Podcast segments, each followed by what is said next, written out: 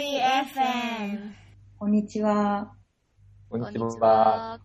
フェアリードット FM ジェンダーチャンネルの選択的夫婦別姓チーム第1回の放送です。パチパチパチパチパチ。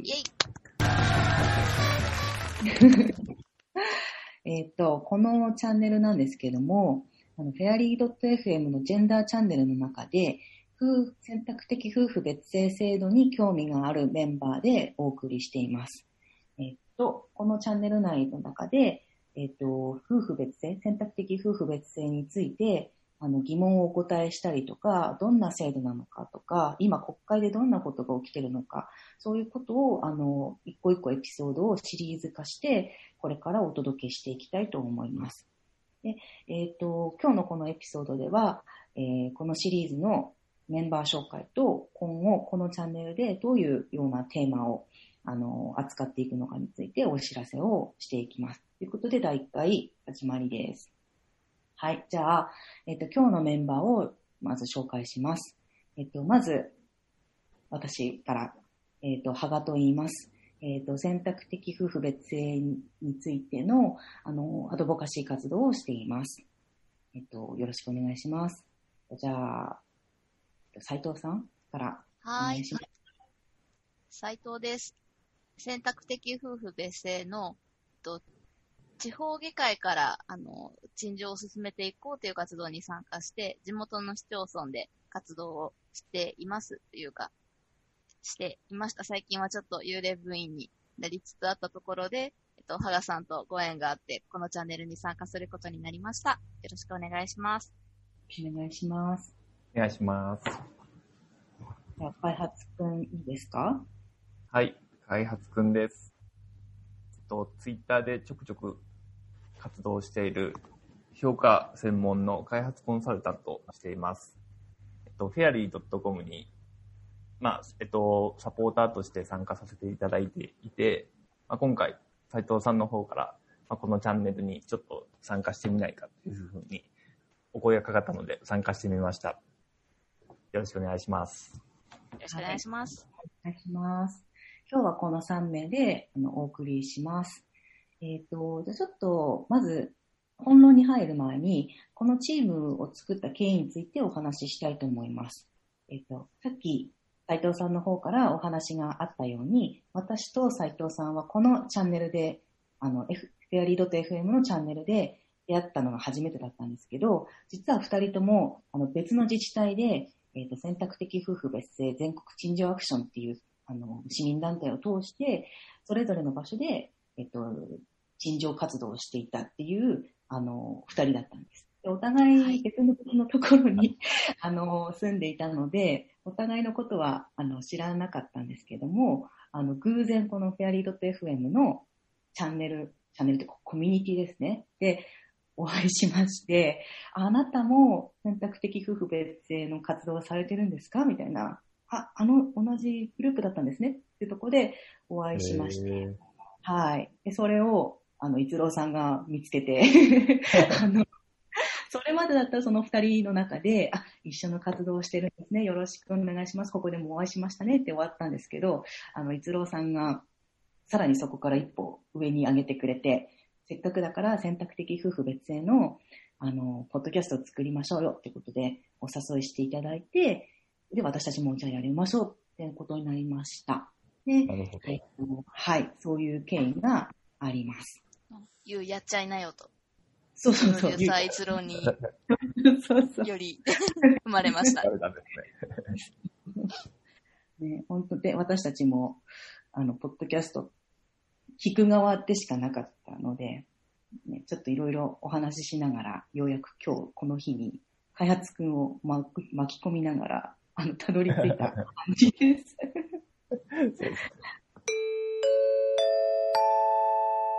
美和子さん。おはようございます。おはようございます。すいません、完全に。昨日も夜の遅くて、フェアリーのために早起きしよう、ちゃんと早起きしなきゃと思って、携帯で目覚ましで、アラームかけようとしてたら、もうその間に力尽きて、すいません、お申し訳ないです。前回の反省点が見分けであんまり声が出なかったこと、滑舌が悪かったので、しようと思ったのに、すいません、申し訳ないです。おはようございます。実は、Now、収録中でございまして。すいません、申し訳ない、邪魔してしまって。いい感じできっと、料理してくれると思うので、このハプニング。本当ですか？このまま行きましょう。はい、了解です。二次ワークションって、あれですか、オンラインベースなんですか？それとも、地域ごとでそれぞれ活動している。でも、一応目標は一緒みたいな形ってことですか？そう、陳情ワークションが、オンラインベースの活動なんですよね、原さん。そうですね。あ、そうなんですね。そうなんです。オンラインベースっていうか、なんていうんですか、キントーンってあるじゃないですか。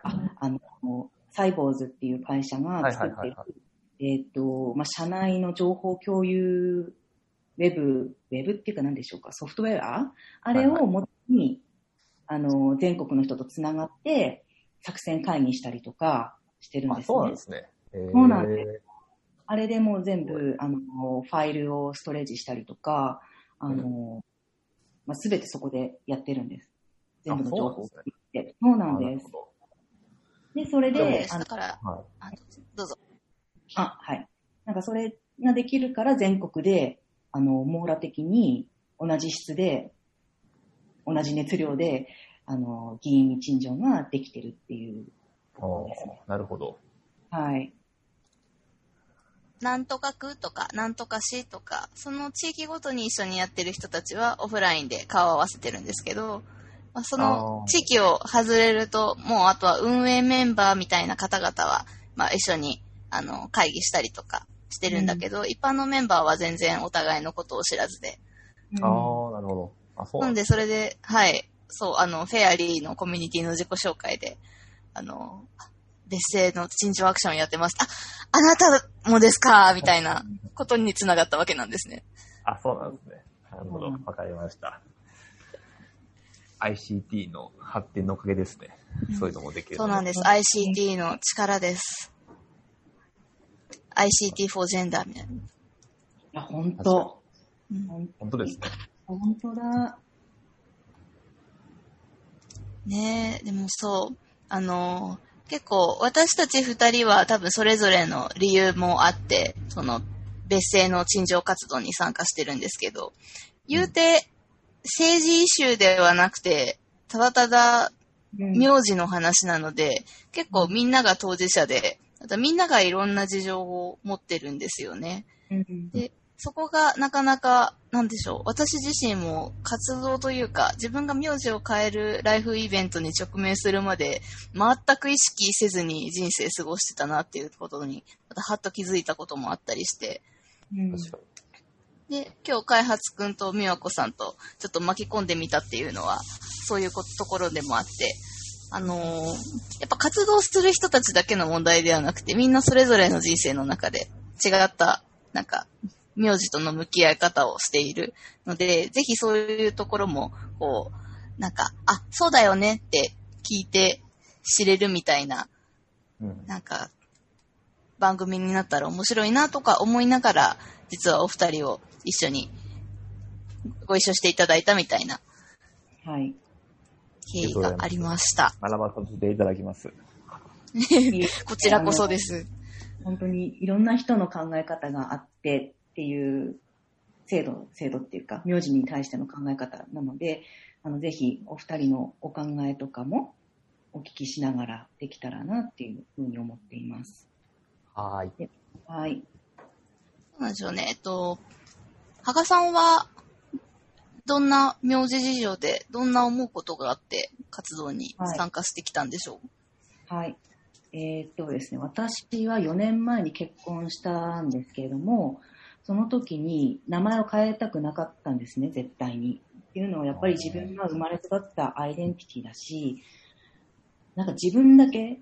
女性が今変えるのが 96% なんですね。で、私はですよ、その制度に対して女性が変えさせられているっていう、そのジェンダー的には不平等な制度だなっていうふうな印象を持ってたので、自分が名前を変えることによってなんかその制度に女性差別に一歩私も加担してるようなそういうような気持ちいい印象があってで絶対に変えたくなかったんですね。ただ当時の夫っていうか今の夫はこの制度に理解があるんですけど昔の彼はこの制度に対して理解がなくて女性が変えるべきで男性は変えないそういうようなも考えでもう染まっていたので何度も話しても半年ぐらいかけて名字のことについては話したんですけど全く聞く耳持たず で私も周りに相談したんですけどあなたの方が変なこと言ってるよっていうような意見がもう大半だったしもう結構抵抗する元気がどんどんなくなっちゃってもう結婚を諦めてしました。で結婚して新しい性を使っていれば慣れるかなって思ったんですけどやっぱり全然慣れないし免許証の手続きだったりとか銀行口座の手続きだったりとかそういうものを午前休取ったり午後休取ったりしてで交通費かけていってわざわざそういうのを私だけがやっていて彼は何もそういう損害を受けずに普通に生活できてるっていうのがやっぱりおかしいし不公平だしこの制度に対して強制的な夫婦同棲っていうのに対してすごく苦しみを覚えたんです。で毎度その手続きをするたびに古い名前が棒線で消されて新しい名前になって帰ってくるんですよね。口座銀行口座の手帳とか何でしたっけ銀行口座の何て言うんでしたっけあれ通帳も本当に線が引かれて帰ってくるからそういうのを見るたびにもう自分がなんかもうこの世から消えていくような気持ちになりました。でそういう気持ちがもうふつふつとなっていって結婚して数年経った時にこの全国陳情アクションの存在を知って活動に参加しまして去年から私は東京都の葛飾区っていうところに住んでるんですけどもそこで陳情活動を始めまして半年約1年かけてようやく意見書が通った国に行ったっていうのがあります。あと私地元が福島県なんですけども遠隔から今コロナになっちゃったので遠隔から地元の政治家の先生たちとオンラインミーティングしたりとか地元出身の政治家の人国会議員の人に会いに行って協力が多いだりとか、そういう活動を今はしています。はい。ありがとうございます。はい、私も斉藤のまた話に行ってしまうと私も、羽賀さんと同じ陳情アクションに参加しているんですけれども、結構動機が違って、私も法律婚をして自分が名前を変えました。今、斉藤じゃない名前に法律的にはなってるんですけれども、仕事とかプライベートでは、旧姓を名乗り続けているという感じです。で、私、アイデンティティっていうところにはそんなにこだわりがなくって、法律名変えるのはもう、別に書類上だけでしょって、舐めてかかっていた感じでした。ところが、さっき羽賀さんのエピソードにもあった通り、平日に休みを取って、手続きに行くとか、クレジットカードの名前変えると、銀行口座も名前変えなきゃいけないし、で、クレジットカードの名前変えると、アマゾンとか、楽天とか、大小様々なクレジットカードを紐付けていたサービスの名前も全部変えなきゃいけない。いや、この案件ありえないでしょって思って、今私実は、変えずに済むものはまだずっと旧姓のままでやってるんですけど、なんで、クレジットカードと銀行口座は実は、旧姓のものと新しい姓のものと2種類、2セット持ってるみたいな。同じです。同じですね。そう。で、そうすると、有事の際に、本人証明が本当にできるのかとか、銀行が潰れそうな時とかに、例えば駆け込みでみんな預金を引き出しに行くと思うんですけど、そういう時に本当に確実に返ってくるっていう保証は正直ないところに、自分の資産を預けていることになるわけなんですよね、とか、うん、そういう仕組みとして成り立ってないところに、まあ自分が改正して初めて気づいたっていうのが一番動機として大きなところでした。で、私システムの IT システムの仕事してるんですけど、これはただの世の中の仕様バグだと思って、いやこれただのバグでしょみたいな。で、そんなことを思ってた頃に、ちょうど育休で時間がちょっと余裕があった時期に、陳情アクションのことをして、あ、地元で活動できるならこれはいいなって思って参加してみたっていうのが、参加のきっかけでした。なので、そう、私はそう、横浜市で活動したんですけれども、その同じ地域で活動に手を挙げた人たちと一緒に、カフェとかでどうするみたいに話しながら、地元の議員さん訪ね歩いたり、横浜では、陳情を、陳情書を私たちが出して政治家の方々に相談をしていたものの、結局なんだろう、なんか党からの意見書を出すみたいな形で、採択をされました。一番いい形ですね、そしたら。あ、でもね、それがね、また、いい形なのかもしれないけど、なんだろう、ちょっと文言が一個弱い。その、国会でのその、選択的夫婦別姓の実現を望みますっていうことを出したかったんだけど、うん、それじゃ通らないから、国会での議論を望むみたいな、一段低い要望になって、まあ、その、いろんな、政治の世界の調整のもと出されていったみたいな。なるほど。で、その後、神奈川県でも同じメンバー入れ替わりながらも、地域のメンバーで出しに行って、神奈川県でも、可決をされたというのが、ついこの間、TBS ニュースか何かに出た時に、実は放送をされていました。ショーノートにリンクを貼っておくので、ぜひご覧ください。起立のね、議員の方々の、賛同の方は起立くださいっていう、その瞬間のガタってみんなが立ち上がる風景が、なかなか壮観な、なんかもう、ちょっとうるうるしてくるような、活動した者にとっては。っていう感じの映像が、はい、全国に流れました。なるほど。すごく大きく報道されましたよね、あれ。ね、いや、すごかったですよね。うん、ああいうメディアのなんかうまいこといくような働きかけとかも、実は陳情アクションの方でも何かやってた感じだったんですか？あれは事務局長が取材依頼をしてやってもらったんだと思います。その前に、なんだっけ、11月18日が苗字の日なんですよね。で、その苗字の日に合わせて、この選択的夫婦別姓の賛成か反対かっていうのを聞く全国都道府県調査をやろうっていうことで、陳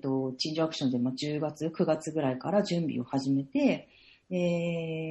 その結果が出たので、この苗字の日に合わせてやった、メディアで放出したっていう経緯がありました。で、その都道府県調査の結果、ぜひぜひレポートがうまくまとまってて、見てほしいんですけども、70% が賛成だったんですね。全体の。なので、で、一番多いところ、賛成が多いところは沖縄県で、賛成倍率が反対倍率の10倍いるんですよ、沖縄は。で、一番低い、愛媛県だったかな。愛媛県だと、何倍だったか忘れちゃったんです。確か2倍か3倍の、それでも2倍か3倍は、反対者の倍率でいるし、もう全国の割合で見ると 70% が賛成ってことで、まあ、議論が必要ってよく言われるんですけど、この件については、国民の理解を深めないといけないとか言うんですけど、もう7割賛成してるし、結婚したい、本当に結婚する年代の20代、30代、40代とかに限って言うと、さらに、賛成率が高くて、どこが反対してるかっていうと、50代の男性が、やっぱりどこの地域、どこの県でも、反対してるっていうのが経緯があって、で、まあ、そういういろんな、まず一つは全国でも賛成が多くなってますよっていうのと、その内訳は若い人、結婚した人は賛成が多くなってるし、反対してるのはやっぱり一部の人なんですよっていうのを見せるために、そのメディアに掛け合って大きく TBS とか NHK でも放映されましたよね。で、そういうので全国にメディアで出してもらったっていう経緯でした。動き方がなんかすごいですよね。事務局長は。ねえ、本当。なんかフェアリーはそういう開発ワーカーとかその世のソーシャルセクションにこう広く関わっている人が多いと思うので、きっと事務局長の運動の進め方とかは多分めちゃくちゃ参考になる部分多いんじゃないかなみたいな気もしていて、ね、また事務局長を呼んでいろいろ話してもらうみたいなのもちょっとチャンネルエピソードをやれたらいいねみたいに話をしているところでした。そうです。選択的夫婦別姓。まあそんな感じで、まあ苗字事情と活動のことをご紹介してきたわけですが、開発くん美和子さん、よかったら、ご自身の苗字事情みたいなところを簡単に、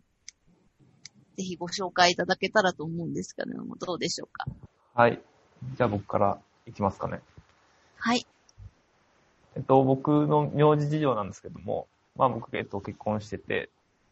それで、まあ僕、自分の苗字が、まあ佐藤っていうんですけども、うん、妻の方は中国人なので、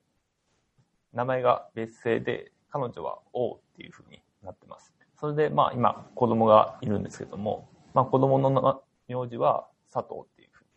になってます。まあそのまま僕の苗字を引き継ぐ形になってます。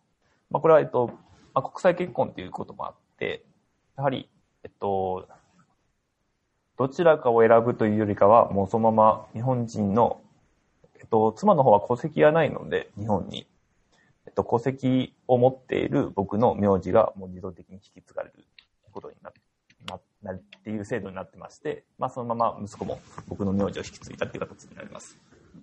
なるほど。はい。まあ僕自身あんまりまあ、結婚するときにようやく始めて、あ、苗字ってどうなるんやろうって言って、まあ、二人で調べ始めたっていう経緯もありますし、あと、まあ、例えば僕自身、あんまりこう何かに執着するってことがあんまりなくてですね、まあ、もし結婚したときに、あ、同性なるってなったとしても、まあ、僕別にどっちでもいい、僕の名前を引き継いでもいいですし、まあ、向こうの名前を引き継いでもいいですしっていう風に、どっちでもいいかなっていう風に思ってたので、まあ、そういう風に、例えば、羽賀さんなんかは、おそらくすごい自分の名前に、愛着心というか、があって、やっぱり自分の名前をそのまま引き継ぎたいというお考えだったと思ったんですけど、僕の場合はまあ全然そうじゃなくて、まあどっちでもいいかなっていう風に。まあ僕の名前って別に、すごく一般的な名前で、日本中、多分、すごく、はい。佐藤っていう名前はいっぱいあって、まあ、実家も別にそんなにこう由緒正しい実家っていうわけではないので、まあ別になくなってもいいかなっていう、そんな心構えっていうか、そんな気持ちだったんで、まあどっちでもいいかなっていうふうに、軽い感じで考えてました。うん、はい。国際結婚のいわゆる制度に乗っかって、こう、今の苗字の状況がなっているっていうことだったんですね。そうですね。今、選択的夫婦別姓に反対されている方々って、別姓にしちゃうと家族愛がなくなるとかっていうお話を、まあ主張をたまに記事とかで見たりとかするんですけども、まあ僕は実際、まあこういうふうに家族を持って、で息子もいてっていう状態で、まあ過ごしてるんですけども、まああんまりそもそも苗字を意識することってなくてですね、まあ目の前にいる、まあ妻と子供をしっかりと、まあ大切にするというか、まあ家族として一緒に過ごしていくっていうことの方が、なんていうか重きが大きいというか、まあ、そっちの方を普段から意識することになるので、うん、まあ、そんなになんか名前って大事なんかなっていうふうな個人的な意見としてあります。うん、同性に絶対しないといけないっていうのはちょっと疑問というか、うん、はい、の思います。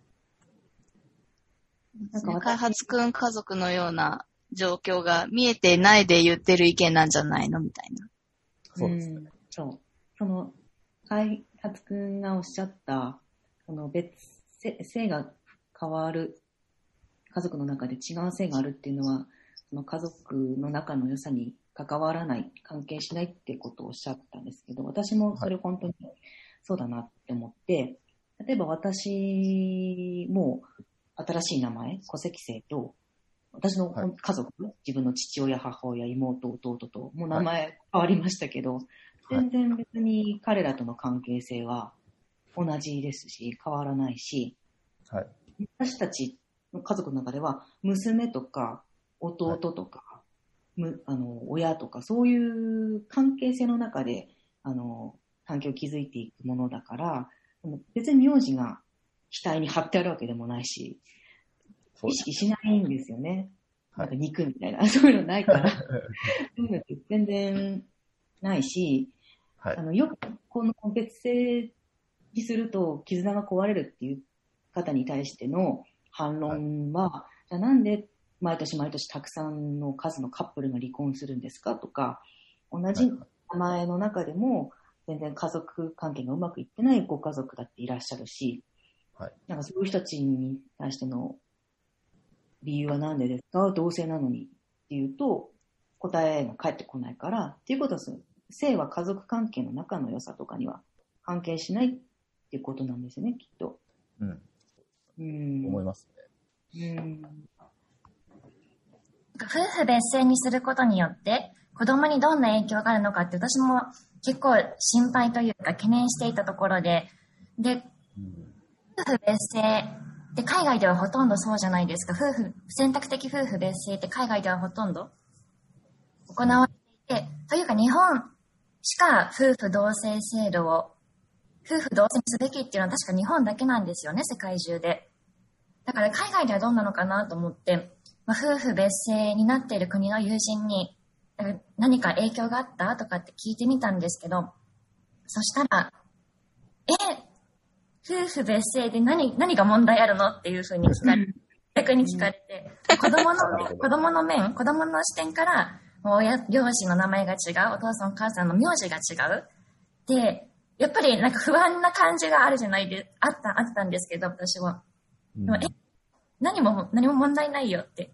いう返事が来て、てかどんな問題があると思うのっていうふうに聞かれたんで、確かに、だろうと思って考えてみたんですよ。両親の問題が違うことによってどんな問題が起こりうるのか、うん、ここで自分の中で出てきたのが、例えばなんかお店でレストランで予約をするときとか、名前を書くときとか、うん、学校で個人面談があるときに教師は母親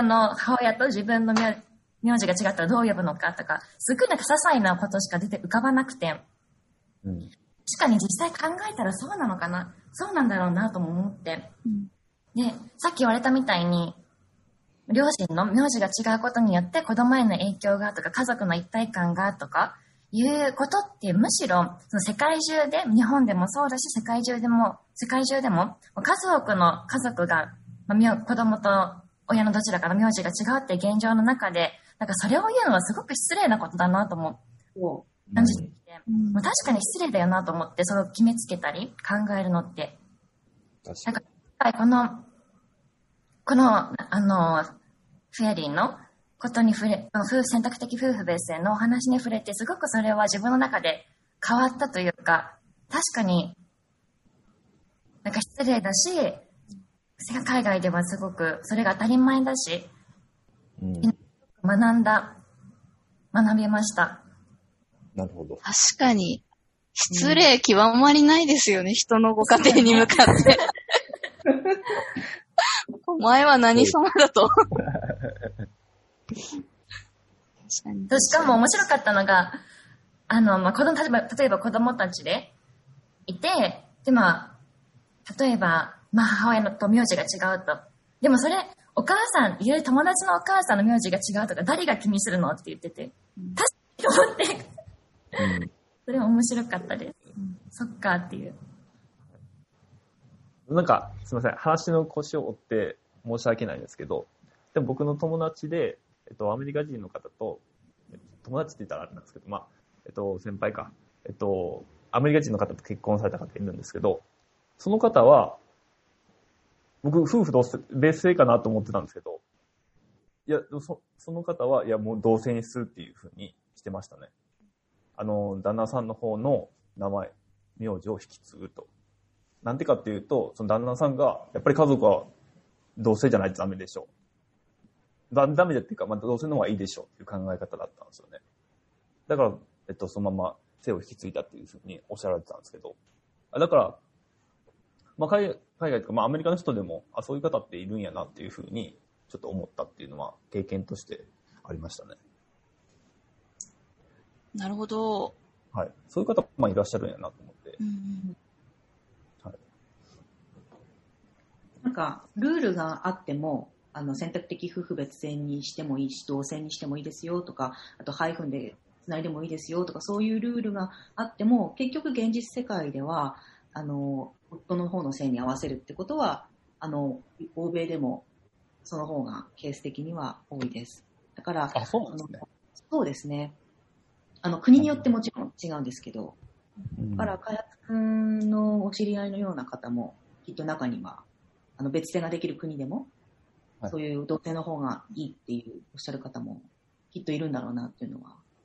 あります。なるほど。ね、議論のレイヤーがまた一つ違うところですよね。社会制度としてその選択が許容されるのかされないのかみたいなところと、現実問題、家族になる当事者同士で何をどう選択していくのか。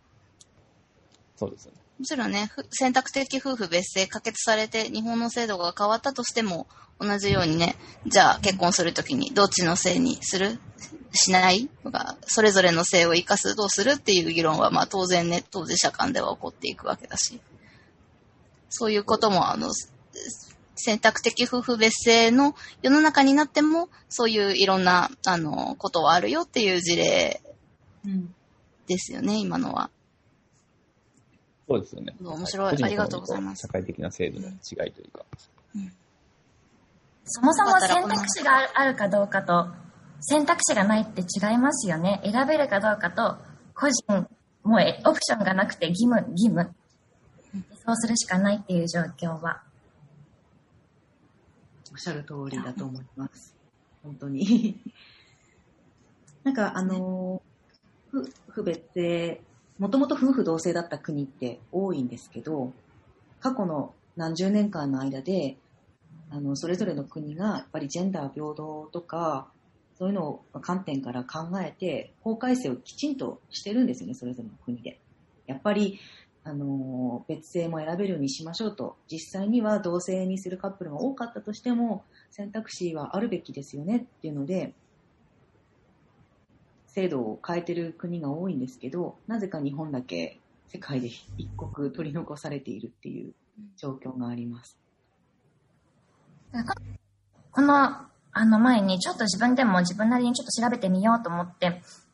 いろいろちょこちょこ見てみたんですけど、なんか面白いなと思ったのが、衆議院の法務委員会っていう衆議院で、法務省とか裁判所とか、司法を管轄している委員会で、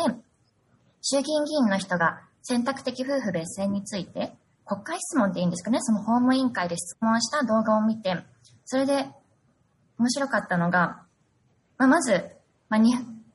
質問して、法務省の人が、夫婦同姓を義務化している国は日本だけですと言って、で、その次に、日本で夫婦同姓制度が導入されたのはいつかって聞いて、で、法務省の人が、日本で夫婦同姓制度が導入されたのは1898年で、100年ちょっと前。でも、日本古来の伝統ではないっていうふうなことを浮かび上がらせていたんですけど、この中で面白かったのが、例えば、日本でも有名というか、高校とかでも勉強して誰もがよく知る源頼朝っているじゃないですか。高校の歴史で勉強する、はい、源頼朝の奥さんって北条政子ですよね。だ確かに名字違うと思って、なんか源頼朝の妻は北条政子って結構誰でも勉強することだと思うんですけど、確かに別姓だなっていうのは意識しなかったんで、その質問で昔はそうだ、昔はこういう状況だったんですよっていうふうに言われてて、確かにと思ってちょっと面白かったです。確かに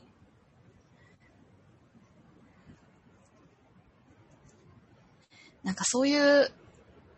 なんか意識してなかったから見えなかったことって結構実はいっぱいあったりしますよね。こういう雑談してるとすごく面白いなって思います。よかったらは美和子さんの名字事情を差し支えない範囲で教えていただけますか？はい。私は未婚なんですけど、やっぱり結婚する、自分が結婚することになるときには、夫婦、選択的夫婦別姓、制度はもうすでに実現していてほしいなっていうふうに感じていて、むしろ選択的夫婦別姓が実現していなかったら結婚どうなのかなっていうところも感じていて、それなぜかって言ったら、さっき言われたみたいなアイデンティティっていう面でもそうですし、自分は兄弟がいなくて一人なので、自分が名字を残さなかったらもう耐えてしまうというか、そういう状況もあるし、で、その点とともに、やっぱりキャリアの面でむちゃくちゃ不利益を被るんですよね、名前を変えるって。海外で今働いているんですけど、私がいる、セクター業界はやっぱり自分の名前を覚えてもらうのがすごく重要なので、結婚して名前を変えるっていう風になったら、それだけで今まで築いてきたものがとても影響を受けてしまうし、また違う新しい名字で違う名前で自分の存在を追っていくというか、広めていくってものすごく大変なことで、でもキャリアの現実的な仕事の面で自分の人生の中で人生を考えると、すごく長期スパンでとっても長いスパンでネガティブな影響を受けるので、名字を変えることによって。なので本当に選択的夫婦別姓は早く実現してほしいなって思ってます。それに個人的にも、夫婦同姓にするか、夫婦別姓にするかの選択肢が個人個人に与えられない状況ってすごくおかしいんじゃないかなと思っていて、夫婦同姓にしたいというそうしたらいいし、夫婦別姓違う方がいいって思ったらそうできるようになったらいいなっていうふうに思ってます。で、例えば相手にパートナーに自分の名字に変えてもらうっていうことも選択肢としてはあると思うんですけど、やっぱりさっき言われたみたいに名字を変えるって事務的な手続きもすごくいろいろたくさん起こってきて、それを相手に押し付けるっていうのは不公平だなとも思うし、早く実現してほしい、選択的夫婦別姓制度は実現してほしいなっていうふうに思ってます。いや、本当ですよね。キャリアの面でいくと、旧姓使用すればいいじゃないって言われたりもするんですけれども、でも実際問題、今勤めている勤務先では、ビジネスネームとして使えたとしても、転職するとき、要するに人事労務系の手続きが発生するときに、絶対新しい法律性が必要になってくるので、転職するときに旧姓使用をしたいですって言ったときに、NG になるっていうことが現実問題あるんですよね。すごく話を聞きますし、そういったところですごく不完全な制度ですらないので、本当にね、ネガティブな影響を受け続けるっていうのはまさにおっしゃる通りの状況なんですよね。そうですね。特に海外で働いてると、海外で旧姓で働いてる方はどのような状況なのか正確にはわからないんですけど、やっぱりパスポートとかで改正した後の名前になると思うんです。で、そしたら海外で働くのに必要な現地のビザとか海外での住民 ID とかって改正した後の名前になると思うので、それをもとに海外で働くことになると思うので、今言われたみたいに旧姓で海外で働くって結構無理があるというか、かなりハードルが高い、難しいんじゃないかなっていうふうに思ってます。ああ、そっか、確かに。皆さんこのあたり詳しいですよね。あ、いいですか。私も旧姓使用をしながら生活をしてるんですけども、やっぱりパスポート、に実は旧姓併記をできるっていう制度があって、6000円ぐらい払う、なんでわざわざ6000円払わないといけないかわかんないですけど、6000円払って、括弧書きで、だから名前、戸籍姓、括弧で旧姓っていうような併記ができるんですよね。ただ、先ほど宮子さんがおっしゃったように、ビザになると、戸籍姓でしか取れないので、まずそこで齟齬が出てしまう。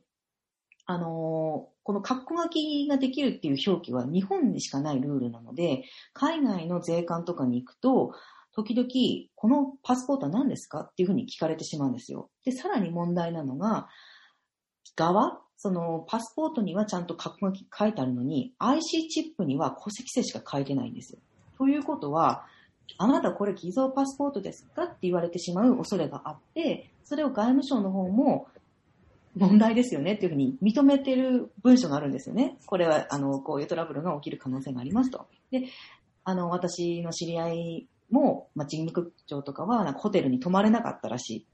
向こうの呼んでくれた人がホテル取ってくれたから、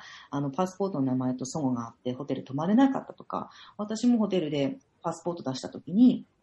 あなた誰ですかみたいな感じで言われちゃって、で、照合が難しかったりとかありました。あと私は去年、イギリスの大学院に留学してたんですけども、その時に私は身分証を3つの名前使ってました。どういうことかっていうと、パスポートは旧姓併記の括弧書きがついたパスポート。で、向こうでもらう BRP でしたっけ？在留カードみたいなやつ。それは、ビザだから戸籍姓に紐づくので、戸籍姓の名前。で、学生証は私は旧姓で卒業したかったの、卒業証書もらいたかったので、旧姓ってことで、外国にいながら3つの名前を持ってるカードが3種類あるっていうのが、結構、旧姓使用しながら留学する人ってこういうケース結構あるんですね。で、それでどういうことが起きるかっていうと、もし私が、自分の学生証の名前で持ってた時に事故りましたと。そういった時に、羽賀さんっていう人が事故りましたよって日本大使館とかに言ったとしても、羽賀さんって誰ですかってなっちゃうんですよね。大使館からしたら。そう。だから、そういうのもめんどくさかったし、あと、在留カードが学校に届く時も、本当はもうすぐに来て、ついて数日で届くはずなんですけど、大事な書類だから。私の場合3週間ぐらい、行っても、留学支援センターみたいな学生支援センターに何度も行っても、まだ届いてないわっていうふうに言われちゃって、何回も行っても、その繰り返しだったんですけど、結局そのオチは何だったかというと、私の戸籍姓で来てたから、戸籍姓のアルファベットにファイルされてたけど、私は羽賀なんですけどって行くから、H の方を見るじゃないですか、アルファベット。でも違うアルファベットのところにファイルされてたっていうお家で、大事なカードなのに、普通の人はすぐ数日してもらえるカードを私は3週間もらえなかったとか、そういうめんどくさいのが、やっぱり通称使用って出てくるんですよね。だから、選択的夫婦別姓の解決策によく通称使用の拡大っていうことで、政治家の方言われるんですけど、実際やってみると、やっぱり、さっき宮子さんおっしゃったように、めんどくさいし、手間がかかるっていうのはあります。使用バグじゃないですか、ただの。ね、本当。今聞いてびっくりしました。パスポートの IC チップのに登録されている名前と、書類としてパスポートの表面に明記されている名前違うんですか？かなり違うんですか、それ。やっぱり海外に行って、外国人として存在するので、名前をチェックされる。ちゃんと合っているかどうかって確認されることってものすごくたくさんあるじゃないですか。で、さっきみたいに違ったらかなり一大事だし、それで違うって入国するだけでも入国できるかどうか、もう先ほど言われたみたいにホテルに泊まれるかどうか、ホテルでも必ず自分の身分証、海外で言うとパスポートですよね、とは合ってるかどうかって必ずチェックされるし、私が例えば今いる国ではクレジットカードを使うときに必ず ID をチェックされるんですよ。で、それでクレジットカードの名前と ID の自分の身元を証明する書類と名前と合ってるかどうかを必ず確認されるんですね。で、それで言うと今言われたように旧姓併記っていうんでしょうか、だと問題が出てくるし、で海外にいると外国人として名前を確認されたりっていうことはとても多くあるので、そこで名字が違うってなると、これは違う、あなたじゃないよねって言われるし、で海外で旧姓併記っていう慣習がなかったら余計そうだし、なんか問題しか感じないです今のところ。確かにそうですよね。今お話聞いて、名前やっぱり旧姓っていうか、そのままの名前の方がいいなってすごく思いました。本当ですね。苦肉の策でしかないっていうか、苦肉の策ですら成り立ってないっていうことなんですよね、旧姓併記。そうですよね。通用してないですよね。昔やっぱり寿退社とかってあったじゃないですか。それで家庭に入るってことが多分メインだったので、多分名前を書いたと、姓を書いたとしても、そこまでこう何か障害が発生するってことは多分多くなかったんかなっていうふうにちょっと思ったんですけども、時代が変わってきて、女性も働くようになって、やっぱりそういう課題というか障害っていうのがどんどんこう表面化してきたっていうところなんですかね。いや本当ですね。時代はさっさと変わっちゃったんだから早く制度も追いつこうって。そうですよね。ところですよね。選択的夫婦別姓。いや本当にそうこんな感じですごく話が盛り上がりつつ、縁も竹縄ではないですけれども、ね、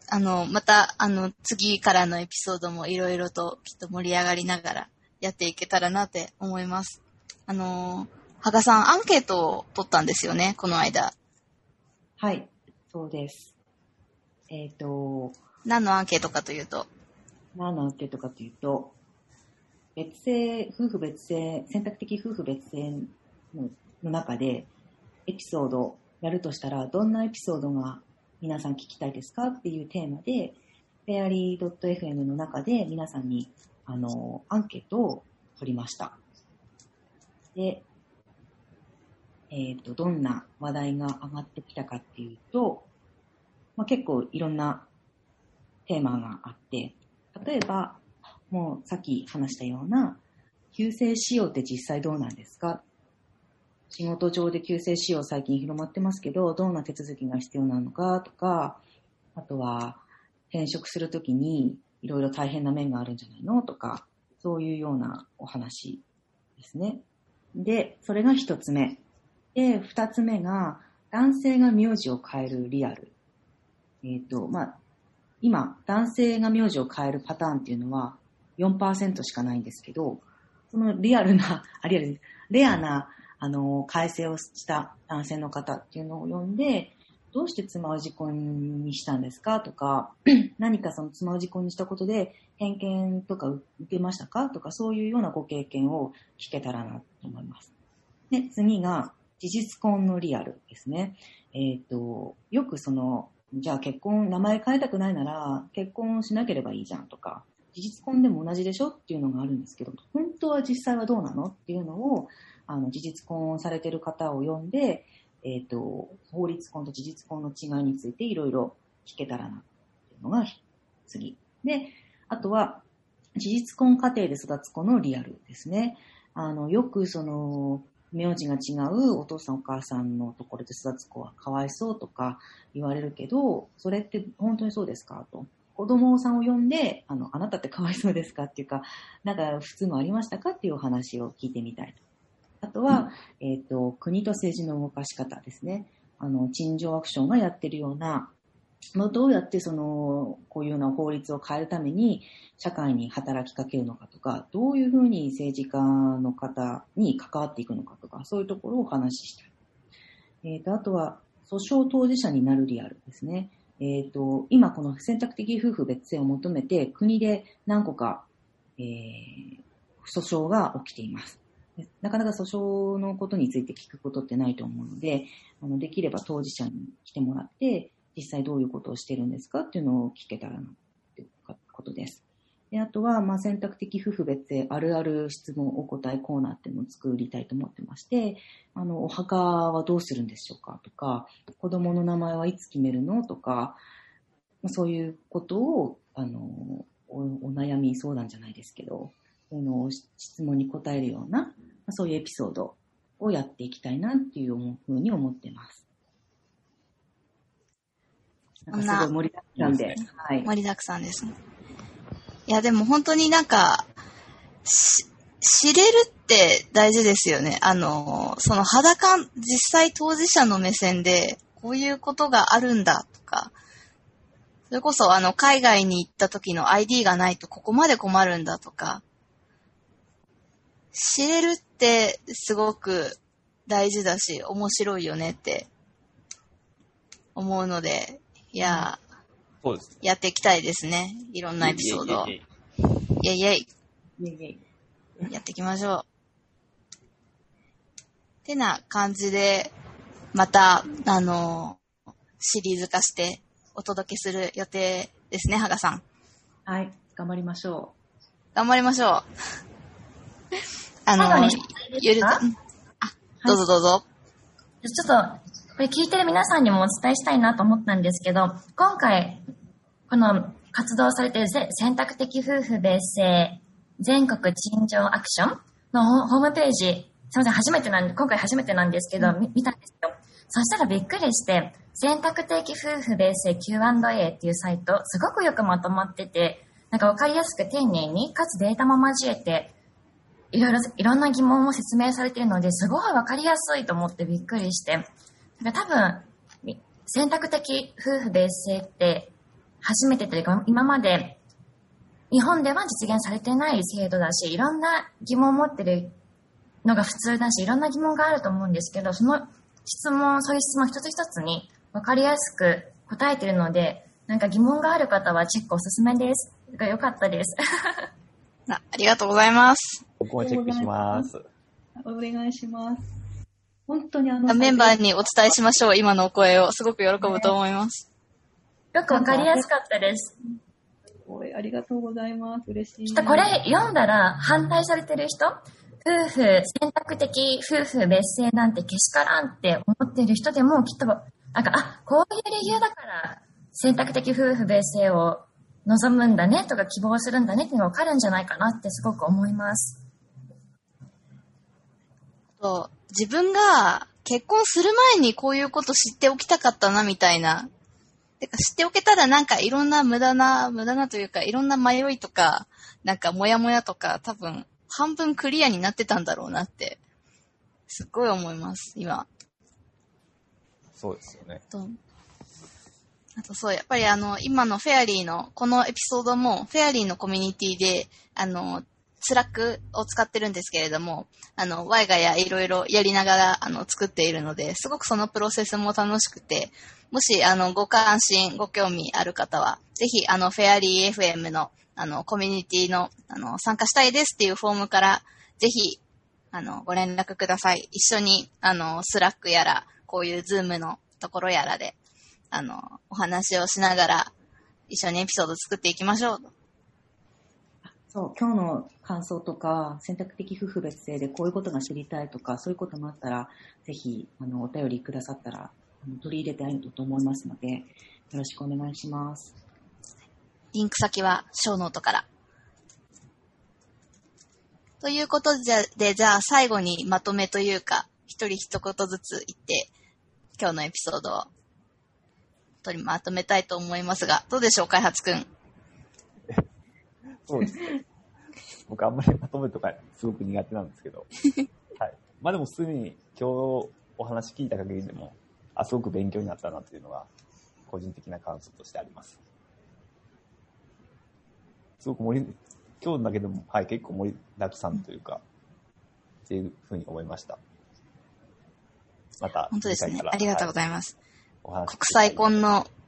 ね、ありがとうございます。国際婚のリアルもぜひ教えてください。ぜひ。はい。先ほども言われましたけど、やっぱり知ることって大事ですよね。知らないとわからないし、で私もフェアリーに参加し、このスラックのコミュニティに参加しなかったら、この全国陳情アクションみたいに全国的に政治に働きかけている方々がいるって知らなかったし、こういう具体的な選択的夫婦別姓でどんなことが起こるのかとか、今羽賀さんが言われたような実際どうなのかとか、もう知る機会がなかったし、こういうふうにみんなでいろいろ知って、もっと知っていけたらなっていうふうに思います。ありがとうございます。私も4人で話せてすごく面白かったです。やっぱりなんだろう、人が変われば見方も変わるし、疑問を持つところも変わるっていうのが本当に思うので、またこういうなんだろう、みんなでワイワイしながらエピソードを撮っていけたらっていうのがすごく楽しみです。今日はありがとうございました。ありがとうございました。ありがとうございました。そうですね。中さんどうぞ。はい。なんか名字について話すっていうことは、あまりリアルな友達と気軽に話せる話題では実は決してなかったりして、例えば私の地元福島県なんですけど、きっとこの人は賛成だろうなって思ったら意外と反応が薄かったりとか、あとはもう本当に面と向かってなんでそんなこと言うのって言われちゃったりとか、ある意味でセンシティブな話題だったりするので、でもセンシティブな話題ってちゃんとなんでセンシティブに思うのかとか、本当にそれでいいのかとかっていうのを喋らないと変わっていかないし、必ずしも興味がなかった方でも意外と話してみると、あ、それってやっぱり問題だねっていうふうに言ってくれたりもするので、まあ、こういう場を今日4人で話せてすごい良かったですし、やっぱり名字について私すごいパッションを持ってこの制度について考えているから、すごく今日は楽しかったし、ちょっと時々なんか熱くなっちゃったかもしれないですけど、すごく良かったと思います。で、最後に選択的夫婦別姓全国陳情アクションの宣伝をしたいんですけど、本当にサイトがよくまとまっていて、すごいメンバーの人が熱を入れて作ってくれて、ぜひぜひ見てみてください。では次回のエピソードでお会いしましょう。じゃあバイバイ。バイバイ。さよなら。フェリー FM。